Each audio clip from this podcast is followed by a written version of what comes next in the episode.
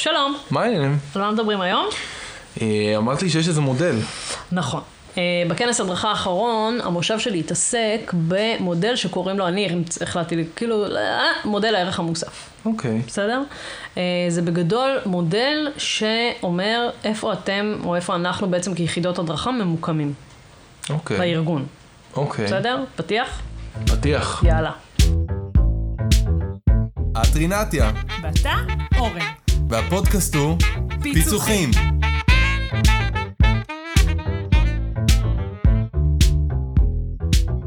טוב, אז uh, הכל התחיל מאיזה מאמר שקראתי וראיתי על, uh, על בעצם זה um, כאילו ארבעה, נקרא לזה ישויות עסקיות בארגונים uh, של אנשי הדרכה ולמידה.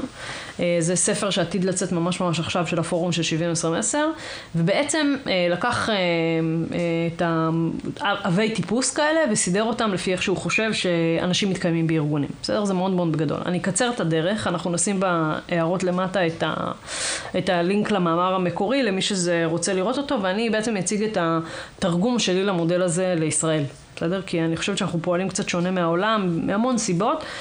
ובעצם מה שאני רוצה שתדמיינו בראש זה שיש ארבעה אבי טיפוס לאנשי הדרכה ולמידה, בסדר? או ליחידות הדרכה ולמידה. אמ, שזה בעצם מודל שאני עובדת איתו ממש כשאני מגיעה לעשות אבחון בארגונים.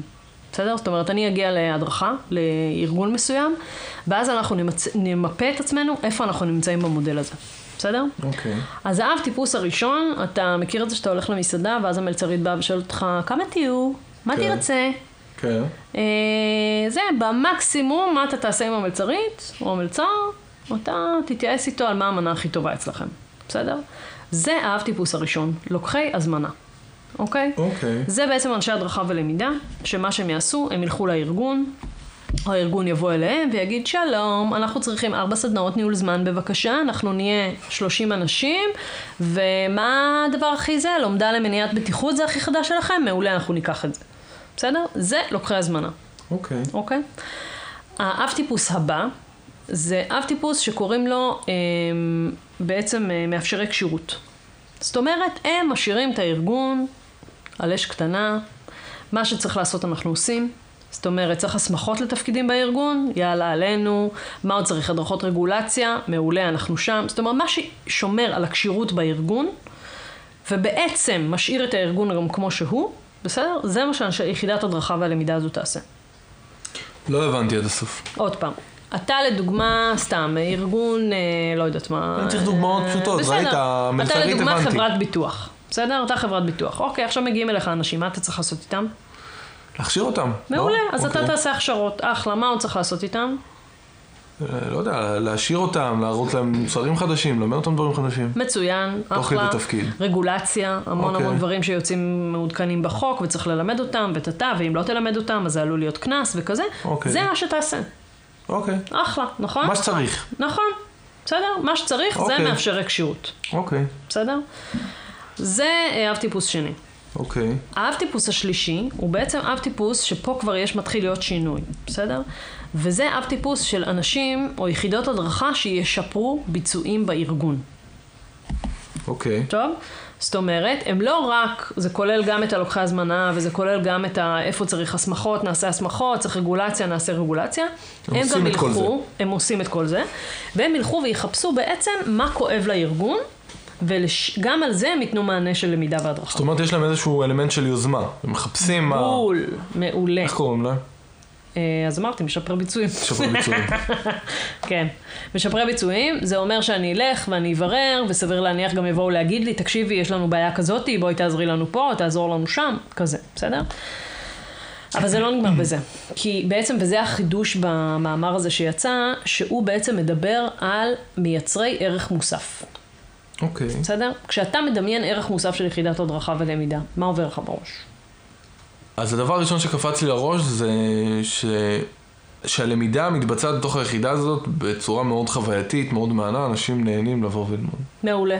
אחלה ערך מוסף, בסדר? שזה דרך אגב, הערך מוסף הזה הוא מוכח מחקרית.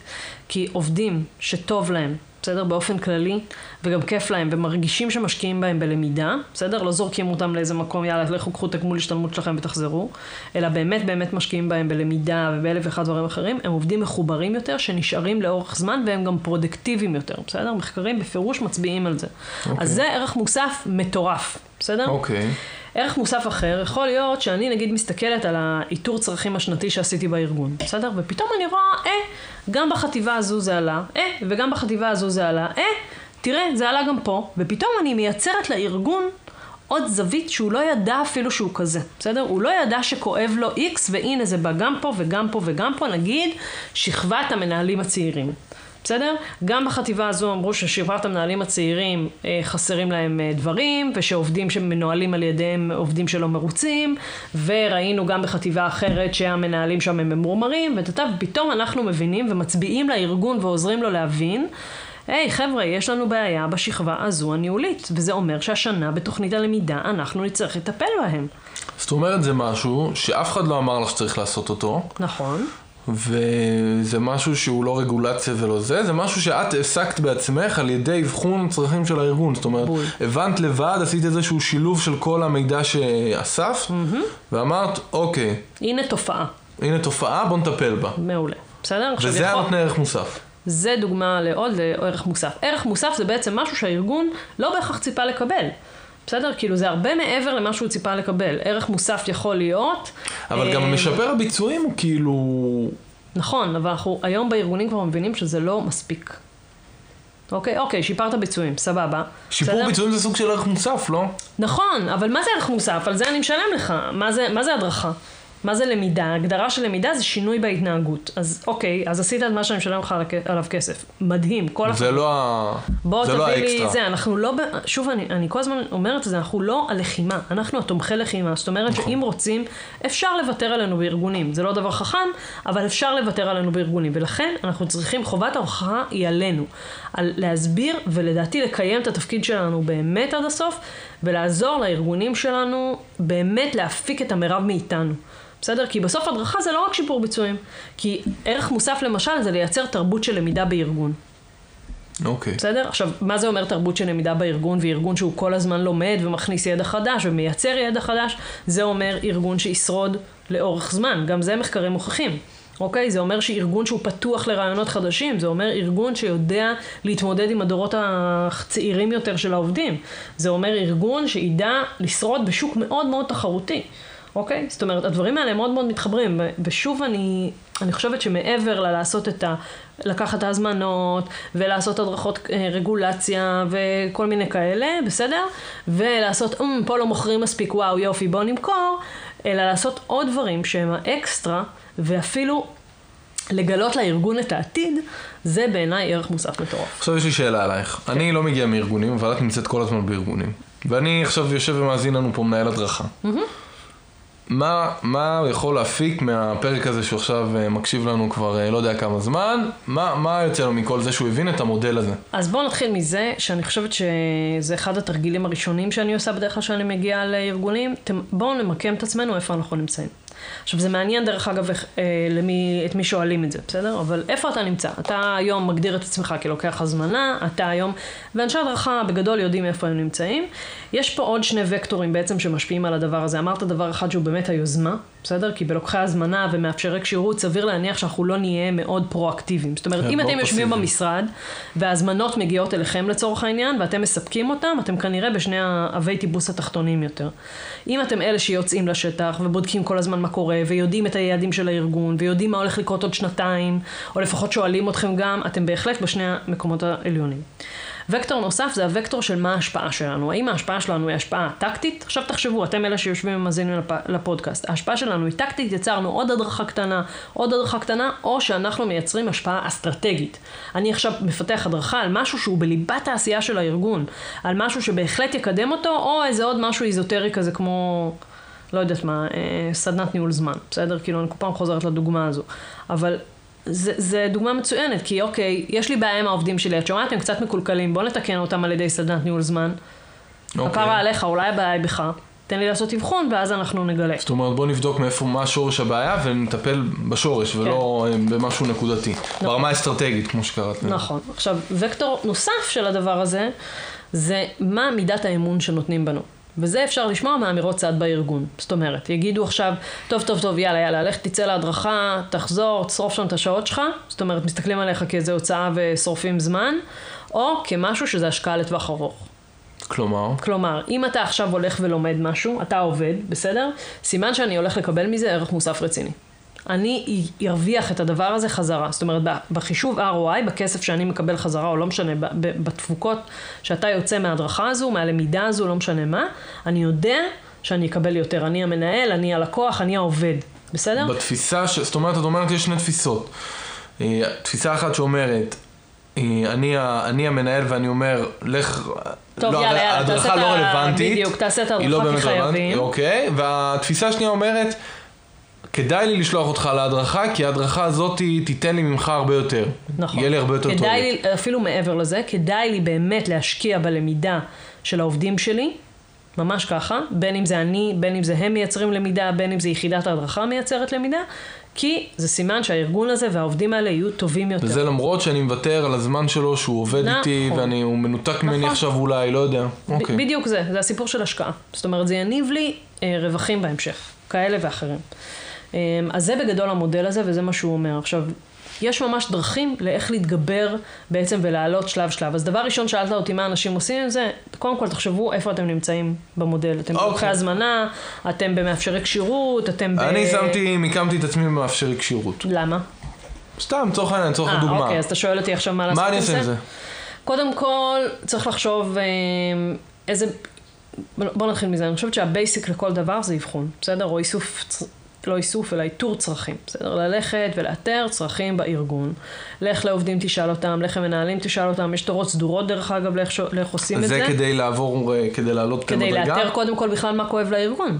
סתם לדוגמה, בסדר? אני הולכת למנהלת ואני שואלת אותה, אהלן מנהלת, אה, אנחנו רוצים לבנות תוכנית הדרכה לשנת 2019, אה, בואי תגידי לי בבקשה, מה את רוצה שיהיו מודרכים? אוקיי. איזה אב טיפוס אני? הראשון? נכון? למה? כי אני שואלת בדיוק. אותה, מה את רוצה? אבל אם אני אשאל אותה, אוקיי, תגידי, השנה, מה הדירקטיבות שלך? מה הדברים המרכזיים שאת הולכת להתעסק בהם? מה הכי הכי הכי היית רוצה שנטפל בו? שאני אעזור לך בו? אוקיי. ואז היא תגיד, תשמעי, השנה הולכים להפציץ אותנו ברגולציות חדשות, בסדר? השנה העובדים שלי הולך להיות פה שינוי ארגוני מאוד מאוד גדול ואני צריכה תמיכה מאחורי הקלעים. השנה אנחנו מתמקדים ב, אה, לא יודעת, אה, אזור אה, גיאוגרפי חדש בעולם ואנחנו רוצים להבין איך לגשת אליו ואיך לפרוץ שם, בסדר? ואם אני אייצר למידה סביב הדבר הזה, סביר להניח שהאפקטיביות שלי בארגון תהיה גבוהה יותר. זאת אומרת, זאת אומרת, זה בכלל מתחיל מהשאלות שאני עושה את האיתור צרכים, איך אני שואל ומה אני אומר, נכון. ובעצם מהאיתור צרכים עצמו. נכון.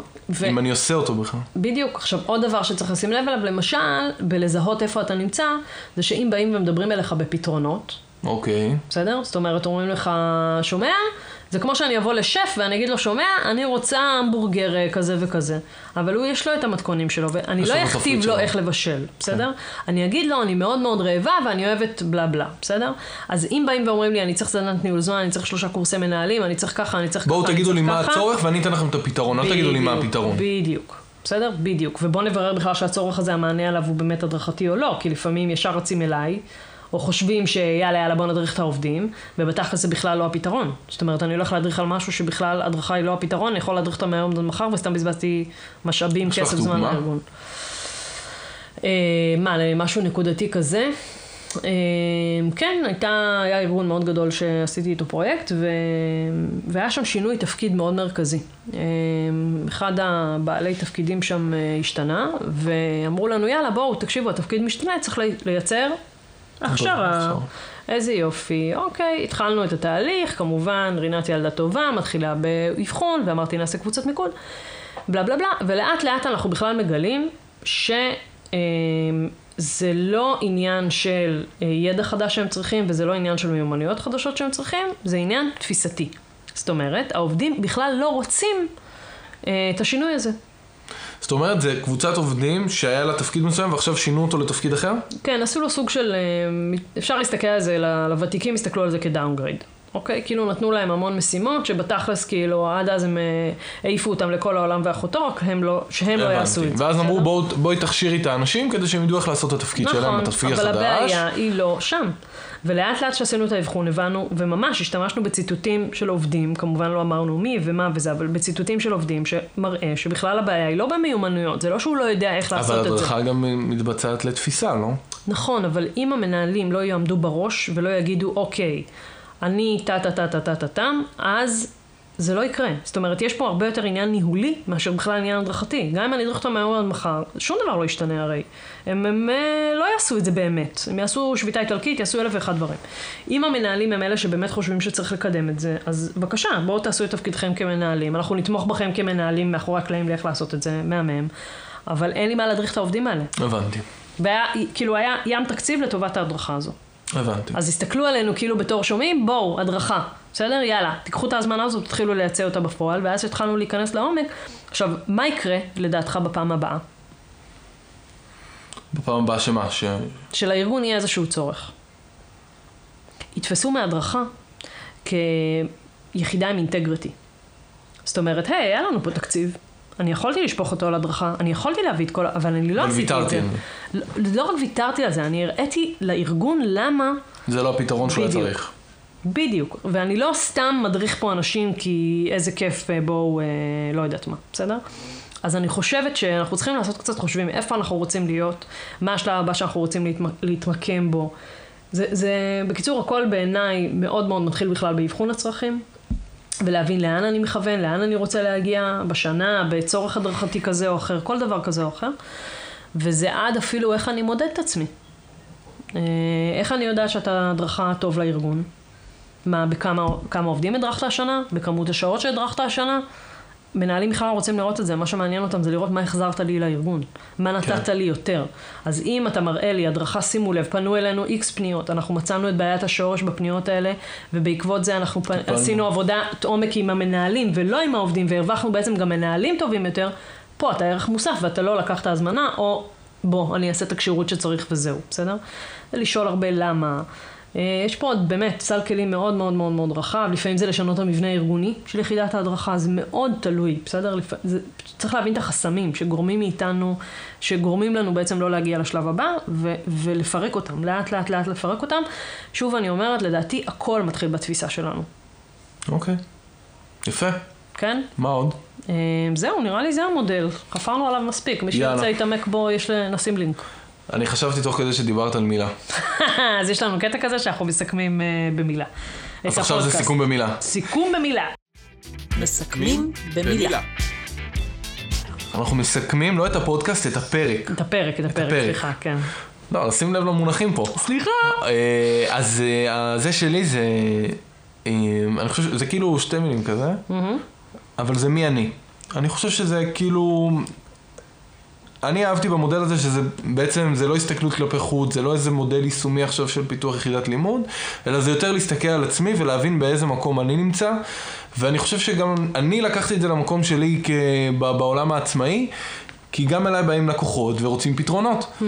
אה, ואני יכול לתת להם את הפתרונות, ואני יכול להגיד להם, אה חבר'ה, לא, עדיף לעשות משהו אחר, עדיף אולי אה, זה. וגם אני, אני חושב שתוך כדי השיחה שלנו, חשבתי איפה אני ממוקם ו... ואיך אני יכול להשתפר. מגניב. מה שלך? אה, גילוי. גילוי. כל פעם שאני מדברת על המודל הזה, אני מגלה בו עוד דברים. אני חולה עליו. מה גילית? מה אני מגלה? אני מגלה כל פעם עוד זווית להסתכל בו. אה, נגיד הקטע הזה של האפקטיביות שכאילו אני יודעת אותו, אבל עוד פעם שאני מדברת עליו וזה פוגש אותי במקום אחר. וכמה זה בעצם בעיניי איזושהי תפיסה מאוד מאוד יסודית שלנו כאנשי הדרכה שצריכה להיות לנו, ואנחנו נורא מסתפקים בלקחת את הזמן הזה. מאוד מאוד זה הכי קל, אני חושב. אני חושבת שגם משם, משם צמחנו, זאת אומרת, היינו במקומות תמיד, זה התירוץ שלנו בארגונים, ההסמכות האלה, הרגולציה הזו, משם ההדרכה נולדה הרבה פעמים. וברגע, תשים לב, דרך אגב, בהייטק, זה לא קורה, אין הסמכות ל- בדרך כלל, ואז אה, אוטומטית מתחילים ממקום אה, יותר גבוה. אה, או שאין הדרכה בכלל, דרך אגב, שזה בכלל סיפור בפני עצמו, אבל... אה, בקיצור, אני מאוד מאוד אוהבת את המודל הזה. מאוד. אני אוהבת, אה, אני אוהבת את המקור שלו.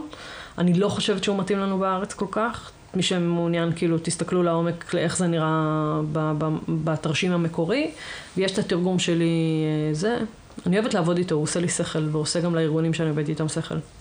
יאללה, מדהים. מהמם. יאללה, ניפגש בפודקאסט הבא.